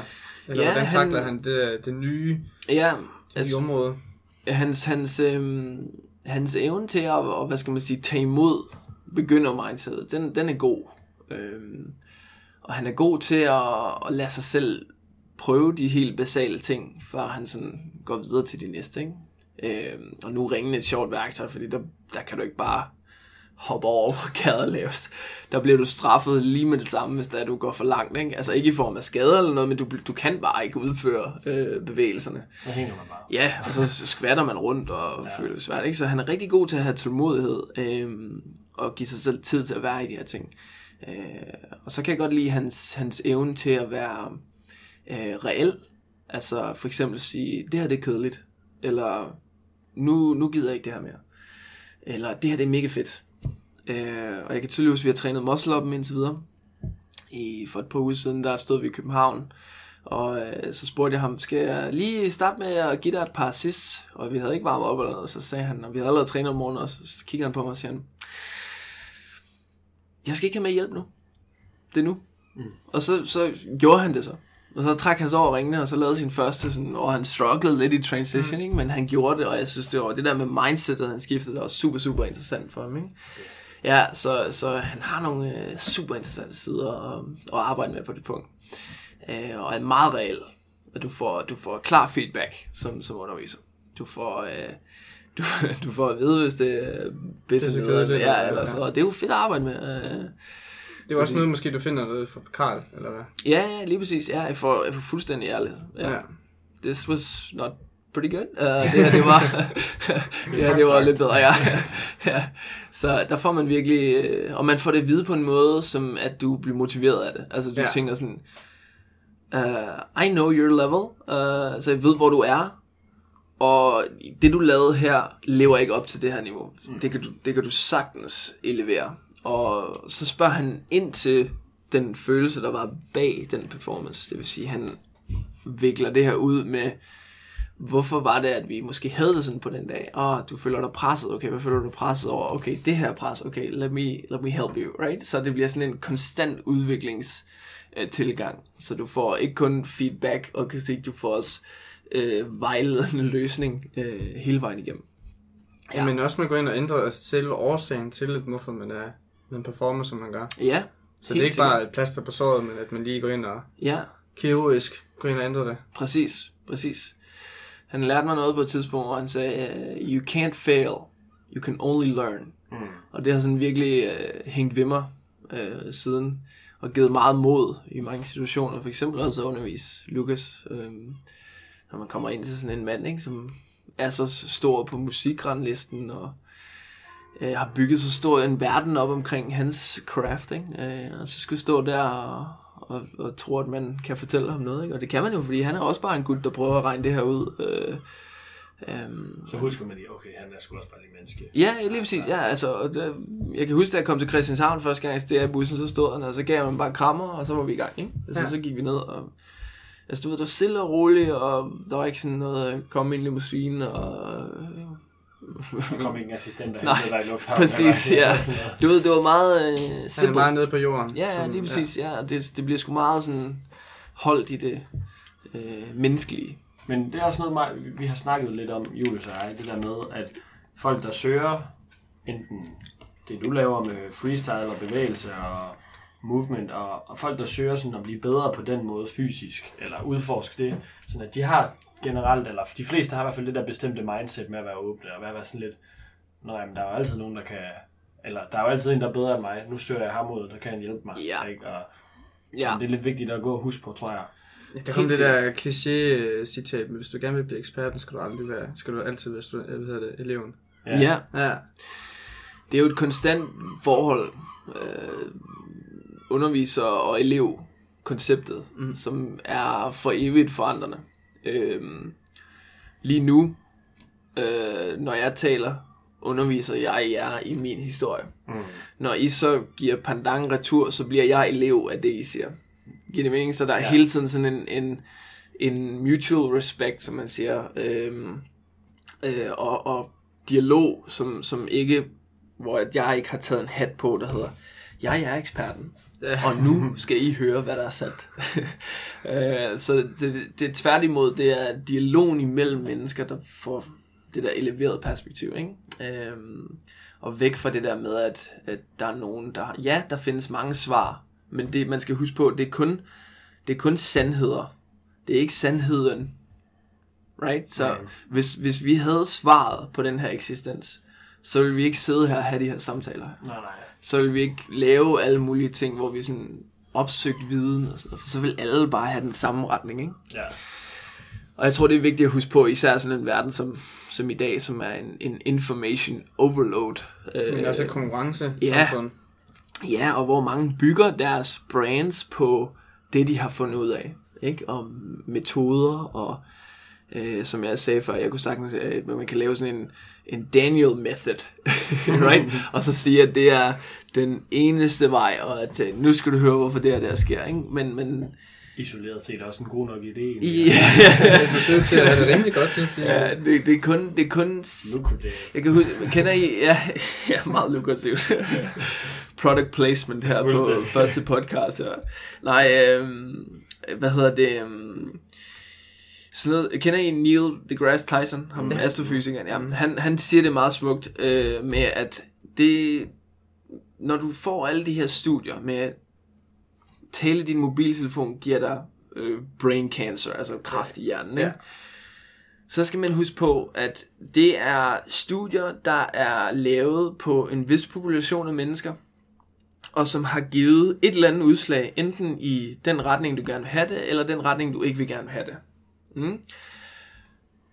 Man kan aldrig sige, at noget er helt sandt. Mm. Fordi det kan lige så godt blive modbevist dagen efter. Mm. Det, det er det, der er grundstenen i science, altså i, i videnskabelig tilgang, ikke? Øh, hvor man sådan tester og, og prøver alt af hele tiden.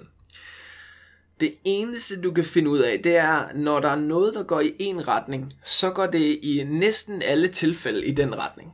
Lad os sige sådan noget som, jeg taber, slipper vandflasken, den ryger til gulvet. Der er en eller anden kraft, der tvinger den dernede. Vi kan snakke om tyngdekraften, ikke? Den kan blive ved med at blive eksperimenteret med og efterprøvet. Men resultatet ved, alle resultaterne vil gå i meget i samme retning, ikke? Når vi slipper noget herude, så begynder det at falde nedad.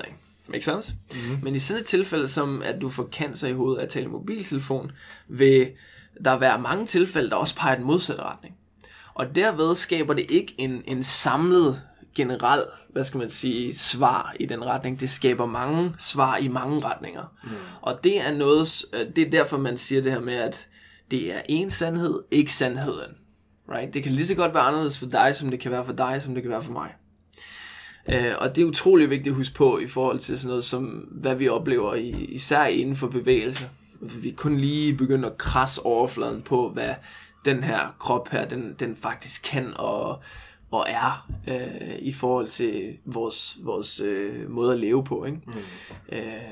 Uh, bare snakke sådan et emne som smerte. Hvor spændende det er i forhold til, hvad der sker i kroppen med, med smerte, og hvorfor vi har ondt, og øh, hvordan det fungerer, det system, ikke? Og hvordan, hvor meget magt vores hoved egentlig har, og hvor meget vi kan, øh, bare vores overbevisninger og vores narrativ, det vi fortæller os selv, egentlig har magt over os. Mm. Øh, altså vi, vi er kun lige sådan begyndt at kigge på overfladen af lakken, øh, ja. før, før vi dykker ned under mortalen, og det er super, super spændende. Og hvis man kan have det her, husk det her i, i tankerne med, at vi prøver alle sammen at regne det her ud. Vi, der er ikke nogen, der er gurus, eller sidder helt oppe i toppen af kransekagen. Hvis de siger, at de ved det hele, så ja. Fordi de ikke har regnet det ud. Præcis, også, og det er sådan lidt, hvis, hvis jeg kommer og sagde til jer, hey, jeg har svaret, guys, så vil I være sådan lidt, øh, ja, hvad, hvad har du at sige? Lad os høre det. Ja, præcis. Kom med det. Så vil det være, ja, så vil det være et helt andet approach, ikke? Og så ja. Vil man pludselig være sådan meget, meget kritisk, og det vil blive efterprøvet med det samme, ikke? Så, så det skal man også have i minde, når man sådan kigger ud på alle de her ting, og man oplever, og, og måder, man angriber ting på. Ja.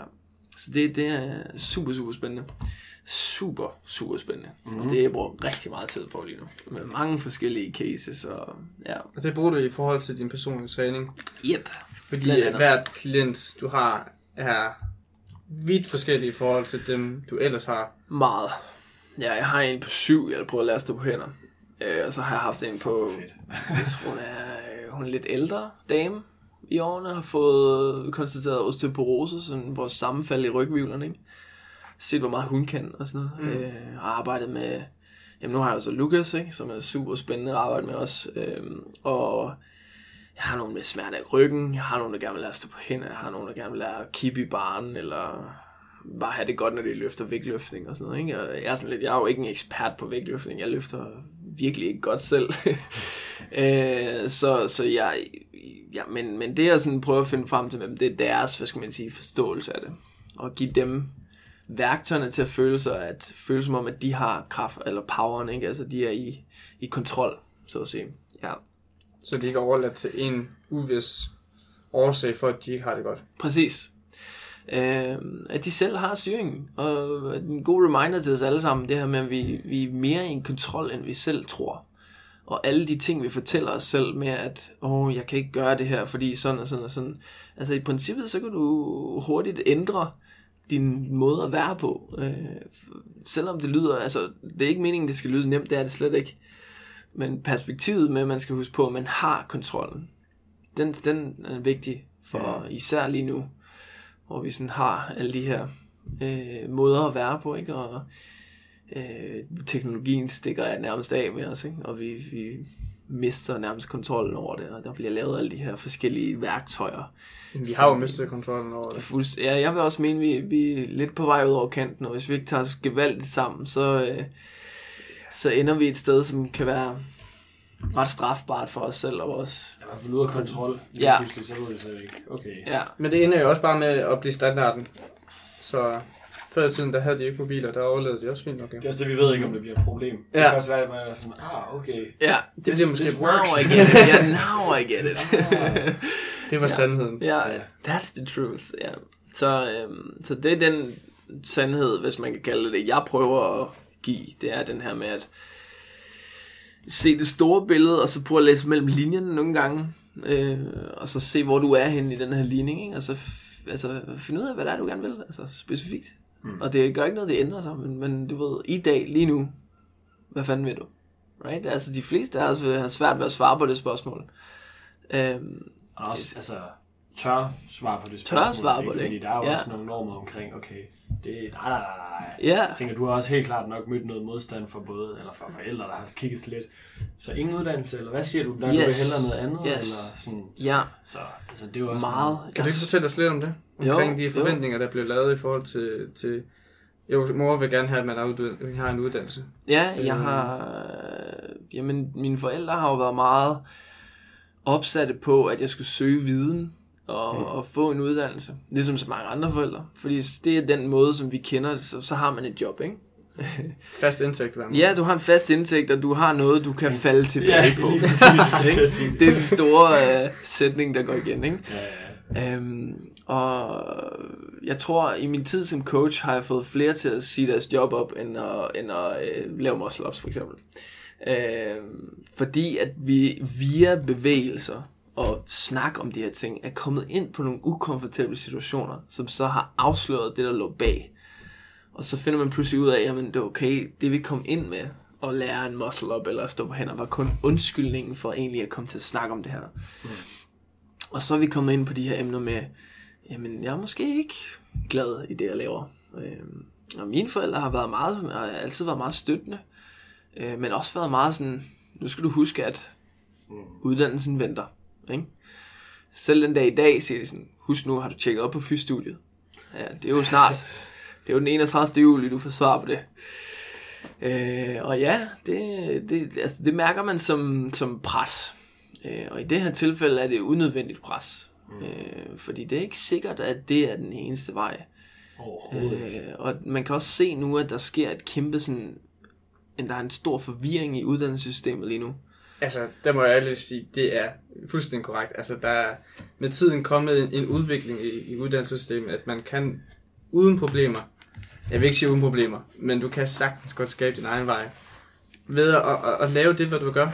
Ja. Og se om, om at formidle eller give til verden, hvad den har brug for. Ja. Eller hvad den ikke tror, den har brug for. Ja, præcis. Øh, der er de der kasser, man bliver sat i, at du skal blive... Tag den her, og så kan du tage på pension om, om halvtreds år. Mm-hmm. Så er du sikret med det. Ja, og men du er jo, sikret. Ja, det er det. Det er fælden.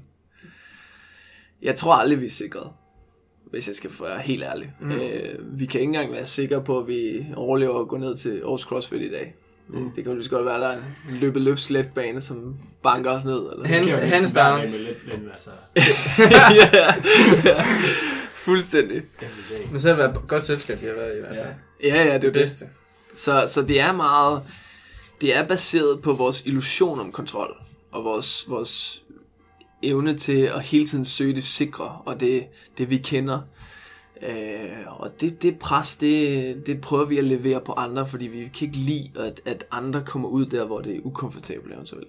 Og det er jo vores, vores helt, hvad skal man sige, instinkt nærmest i forhold til sådan øh, gruppefølelsen, og hvad skal man kalde det, stammefølelsen, man kan kalde det, ikke? Man vil gerne have et kollektiv til at være succesfuldt. Øh. Men det er også en kultur, vi er kommet i, at, at vi har det skide godt i Danmark. Yeah.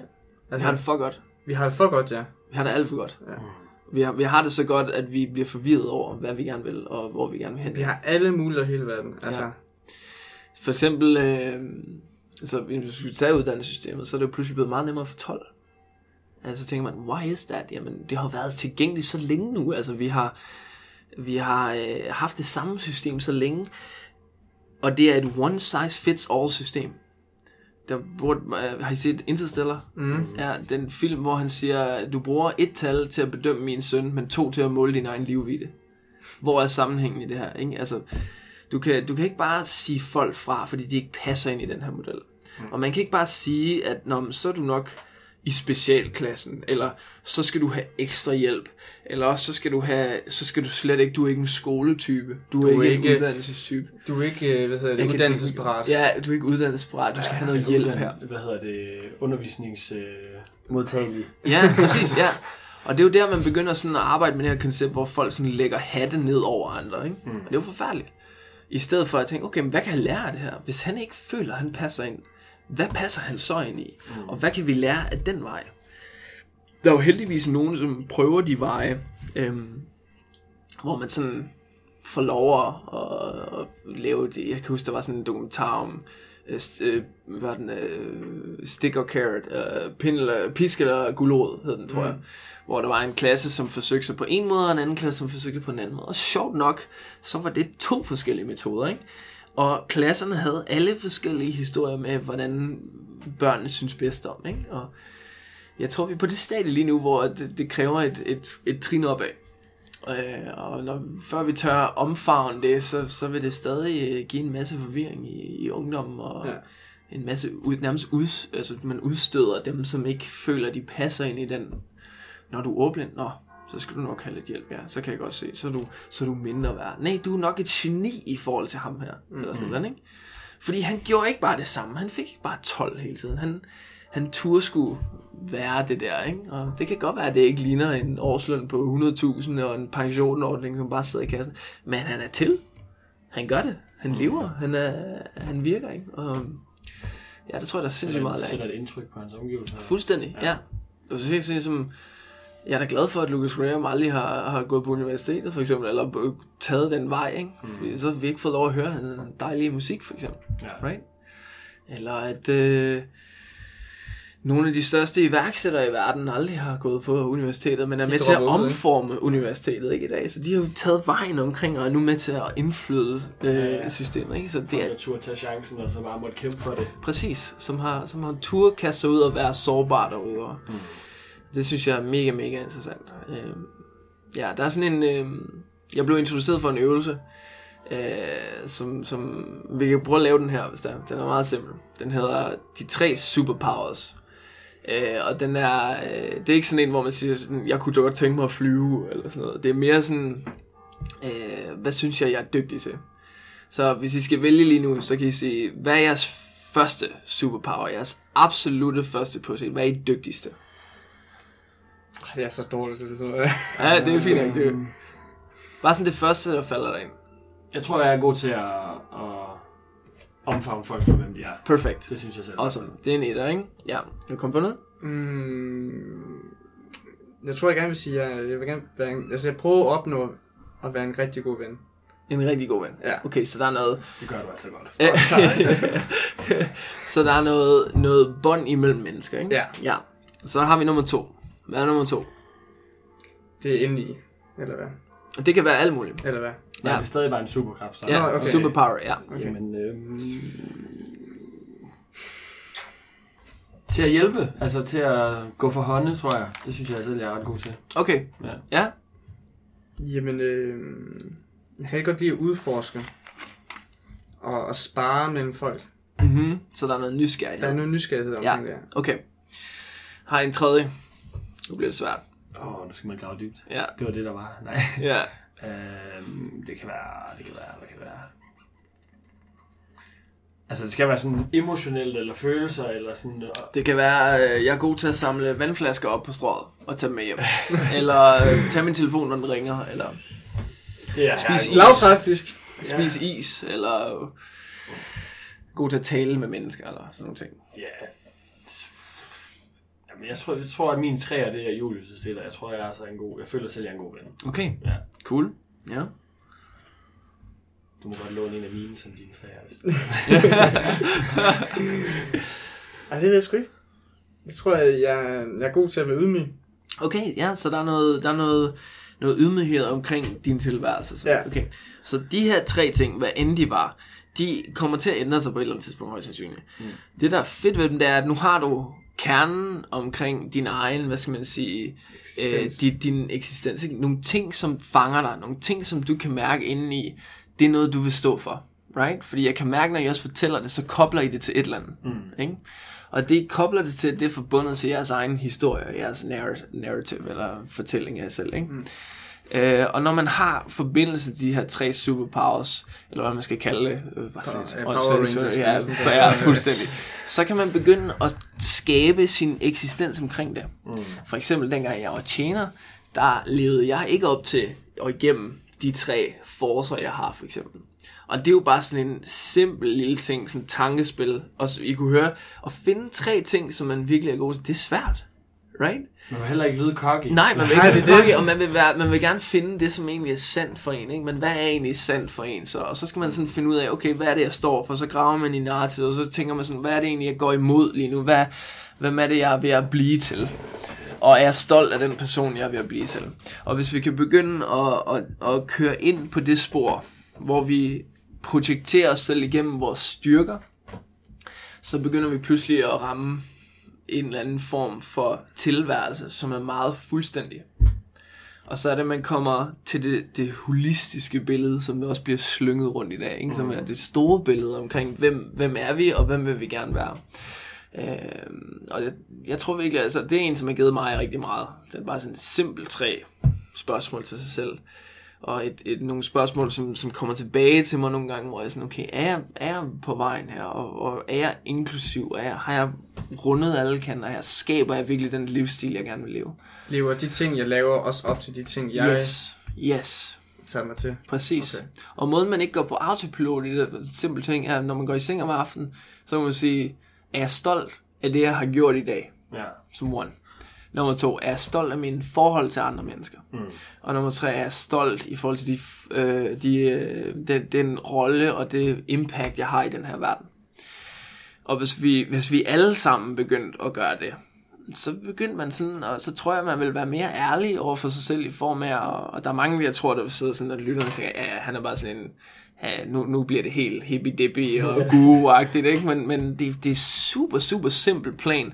De ting, du gør, er det noget, du er stolt af? Fordi hvis ja. ikke, så er det, og der er højst sandsynligt et nej svar for mange af os, for mig især hver aften, der er nogle ting, hvor jeg tænker, det, det kunne jeg have gjort bedre der, og det er helt sikkert. Altså, hvis du døde i morgen, ville du så have et, oh, okay. et eftermæle, ja, nu tager vi det til det store. Ja, ja, ja, ja. Hvis du døde i morgen, ville du så være stolt af dit eftermæle? Helt sikkert. Vil den, der står uden rundt om graven, ja. den vil du gerne have dig til at stå? Mm-hmm. Ikke? Altså, ja. du, du, skaber, du skaber dit eftermæle nu her her. Ja. Og, og den måde, du får indflydelse på mennesker. hundrede procent. Og det er tilbage til det der med at tage ejerskab på tingene. Ja. I stedet for bare at sige, nå jamen, sådan er det bare. Der ligger bare skrald på Stortorv efter weekenden. Fordi at folk har jo været i byen. Nå, er det så okay bare at sidde og æde McDonald's mad, og så bare lade affaldet flyde? What? Hvor, hvor, hvor, har, har du slet ikke tænkt tanken med, at du, jeg ved godt, det er et åndssvagt eksempel. Altså, folk vil nok tænke... Det er et konkret eksempel. Folk ja, ja, og så, sådan, ja, og jeg tænker sådan... Altså folk måske tænker sådan, hold nu kæft, altså vi må da gerne smide skrald på gaden. Ja, men der er bare det i det, at hvis du ikke engang kan tage ansvar for det, du gør, hvis du ikke engang kan fuldende en cyklus, der hedder bestil et McDonald's-måltid, og sørge for, at det skrald, der ender ud af den cyklus, ender i en skraldespand, som der endda står otte af på Stortorv. Mm. Hvor er vi så henne, altså? Mm. Så kan det godt være, vi lever i to tusind atten med iPhones og computer, men vi der... så lidt udviklet oven i hovedet i forhold til en bondemand fra sytten hundrede-tallet. Mm. Right? Og så er vi pludselig på vej i en retning, hvor vi bare har den der... Vi, vi, nå, jeg skal det kan også være lige meget. Altså. Ja, ja, whatever. Det er alligevel, verden er alligevel fucked. Den fortsætter jo uanset. Ja, ja, lige præcis. Øh, det, der er en dag i morgen, ikke? Du ved, den der ligeglade øh, approach til, til tilværelsen, som jeg absolut frastøder. Ja, ja, øh, og, og slet ikke kan sætte mig ind i, at man kan acceptere. Øh, og så nu, nu skraldede bare en lille ting, ikke? Altså nu kan vi jo se, hvordan vi betaler pris på... Vi snakker på... bor på strået. Ja, ja, ja. ja, ja, præcis. Jeg går nogle gange og, og bliver sådan helt gammelmandsur, du ved, det gør, når jeg ser det. Lørdag morgen, sådan... hvis jeg skal ned og træne, jeg står ja. op der klokken syv seks tiden, og der, folk de er jo på vej hjem der, ja. og så går de bare og vælter cykler, og jeg bare sådan... Ja, ja, lige præcis. Ja, går ja. Ligesom meget. Fuldstændig. Men jeg kan godt lide den der øvelse, du, den der superkraftøvelse, fordi jeg har lavet den før. Jeg kan ikke huske i forbindelse med. Jeg tror måske faktisk, det var på talentholdet ja. i Aarhus CrossFit, hvor det var så nogle andre, der skulle give os tre ting, som de synes man var god til. Mm-hmm. Sådan, som man kunne bruge, når man var... Men altså i den lange, altså sådan sidste ende, når du ligger i din seng om aftenen, så er det fandme kun dig selv, du kan holde op på. hundrede procent. Så det er igen det der, altså vi snakkede også lidt om ham sidste gang, en der gør det til ekstremerne. Jeg ved ikke om du kender ham, der hedder Jocko Willink. Jo, jo, jo, jo, ham Take kender jeg ikke også. Ownership. Det er jo Take extreme ownership. ownership. Ja. Altså det er jo, det er jo, altså det er jo igen det du siger, altså det er jo dig selv der må lige. Kan du stå inden for det du står og det du har gang i lige nu? Helt sikkert, helt sikkert. Ja. Kan du tage ansvar omkring din, din, din, ja. din øh... Og man kommer da helt sikkert til at gøre nogle ting undervejs, hvor man er sådan shit mand. Det der, det var sgu ikke lige mit stolteste øjeblik. Så må Præcis. man enten gøre noget ved det, eller så må man rykke videre derfra, og så huske det og have det i sin bagage og sige til sig selv. Helt sikkert. Okay, næste gang. Næste gang du kommer i den her situation.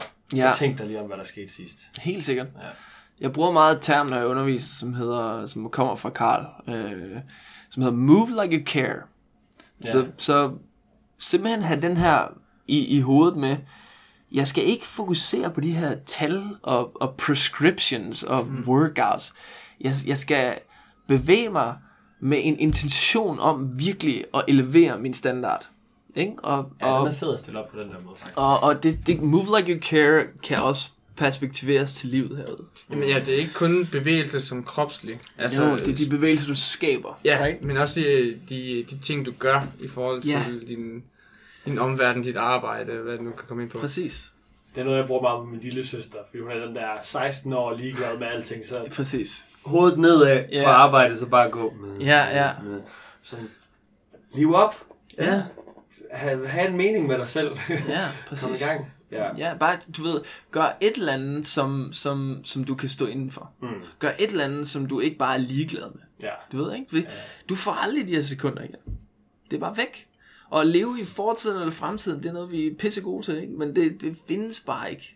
Altså, vi, vi er nu. Vær til stede, ikke? ikke? Og, og det igen hippie-dippie-snakken, ikke? Men, men det er så super simpelt, men så stadig utrolig svært. Øhm, jeg kan snakke meget med mine forældre, der var bekymret for min, for min bror. Nå, okay. Og min fremtid også, ja, på et tidspunkt. øhm, som, som var meget inde på, kan du ikke lige tage en snak med ham? Så, så, hvor jeg sagde, jo, det kan jeg godt. Og så endte jeg med at snakke med ham, så sagde jeg, hvad, hvad vil du egentlig gerne? Øh, og så sagde han, jamen jeg kan godt lide at tegne, og, så, og jeg kan godt lide at gå lange ture, og jeg har bare lyst til at tage en rygsæk på, og så bare gå, mm. klippe min dankort over. Så. Okay, så synes jeg, du tager en rygsæk på at gå. Og klippe din dankort over. Jamen, så har jeg jo ikke nogen penge eller sådan. Nej, det er rigtigt. Og hvad så? Du finder nok en eller anden løsning, fordi det er nødvendigt lige pludselig. Ikke? Hvad, hvad er det værste scenarie, du kan forestille dig? Og det er noget, jeg selv blev stillet med, dengang jeg underviste. Jeg var fuldtidstjener, og jeg skulle stå mellem Aarhus CrossFit og coache. Og jeg havde kun de her to timer, og jeg var bange for... Altså, og det her, det er oprigtigt. Jeg var bange for, at jeg ikke ville kunne lave en indtægt i Aarhus CrossFit, og jeg var bange for, at jeg ikke ville kunne vedligeholde det og sådan noget. Så, så spurgte han mig, Carl, og jeg sagde, hvad er, hvad er worst case scenario? Det er et, altså, beskriv det for mig, detaljeret. Okay, jeg bor under en bro, jeg har ikke nogen penge, jeg fryser helvede til hvordan, jeg er ulækker, jeg lugter, jeg ligger i en gammel dyne, eller sådan et eller andet, ikke? Okay, men du er i live? Ja, godt. Nu når du kender det værste scenarie, er du villig til at tage risikoen for at prøve at se, hvad du kan skabe i den retning, for at få det bedre? Og der tror jeg, vi har sindssygt meget mere... succesrate, end vi har fejlrate. Og igen det her, men du kan ikke rigtig fejle, fordi altså, hvis jeg havde kommet og kun fået to års CrossFit-timer, så havde jeg nok fundet en eller anden løsning, ikke? For at skabe en eksistens. Mm. Så hvad er vi villige til at gøre for at gå den distance i forhold til vores tilværelse? Fordi der er rigtig mange af os, som går og er utilfredse med det, vi er, og det, vi laver. Det er den der konstante battle. Fuldstændig. Det her med, åh, oh, jeg gider ikke bare arbejde i morgen. Nej, okay, men... Så lad være. Ja. Tør du? Tør du ikke at give det? Tør du? Tør du lad være? Ja, præcis. ja, og, og igen det her med at skabe sin egen vej igennem, ikke? Altså. Ja. Men nu fortalte du også, at du har, du har søgt ind på fys-studiet. Yep. Yep. Så du kan, ja. du kan tænke dig at tage den uddannelse i forlængelse med det, du arbejder med lige nu her? Jeg tror, ja, øh, fysioterapeut interesserer mig, fordi at jeg underviser mange fysioterapeuter lige nu. Og jeg har tit tænkt sådan på, hvad, hvorfor, hvorfor ender jeg med at undervise fysioterapeuter, når de har en tre komma fem år lang universitetsuddannelse for lige præcis bevægeapparatet? Øh, hvorfor er det, de kommer til mig og synes, at jeg ved mere end dem nogle gange? Ikke? Og fordi at jeg ender altid med at stille dem nogle spørgsmål, som får dem til at rigtig sige, nå ja, jeg kender godt svaret. øh, så så jeg, jeg, jeg, jeg går altid ind på den her måde, og, og så, så tænker jeg sådan, okay, jeg bliver nødt til at dykke ned i det her fag. Øh, jeg nødt til at prøve det lidt af. Mm. Så fejlede jeg den første ansøgning, det kom jeg ikke ind. Nu har jeg lavet en sekundær ansøgning, og så må vi se, hvordan det går. Hvis jeg kommer ind, så, så bliver jeg nok nødt til at lave en standby-plads eller sådan noget, fordi at jeg har gang i Lukas Graham, ikke? Men, mm. men jeg kunne godt tænke mig at se uddannelsen og se, hvad den består af. Øh, men også, hvad du kan give til det. Ja, præcis. Jeg tænker senere hen sådan noget som at øh, tage, nogle, tage nogle seriøse sådan, opbrud med de uddannelser. Måske komme ind over det her undervisningssystem og uh. se, hvordan man kan sådan ændre på det i forhold til... The revolution. ja, ja, ja, eller du... Vi starter herinde. Ja, du ved, prøve at forstå det bedre, fordi så kan jeg også bedre tage dialogen med dem. Når, altså med for eksempel det fag, ikke? Eller andre fra en lang universitetsuddannelse. Ja. Ja. Så det, det er grunden til, at jeg har søgt ind på den. Øhm. Det er fedt mål at have. Altså, det er jo rigtig vigtigt for os, for os at have noget sigt efter. Mm-hmm. Så vi ved, hvordan vi skal rette os ind. hundrede procent. Øhm, helt sikkert.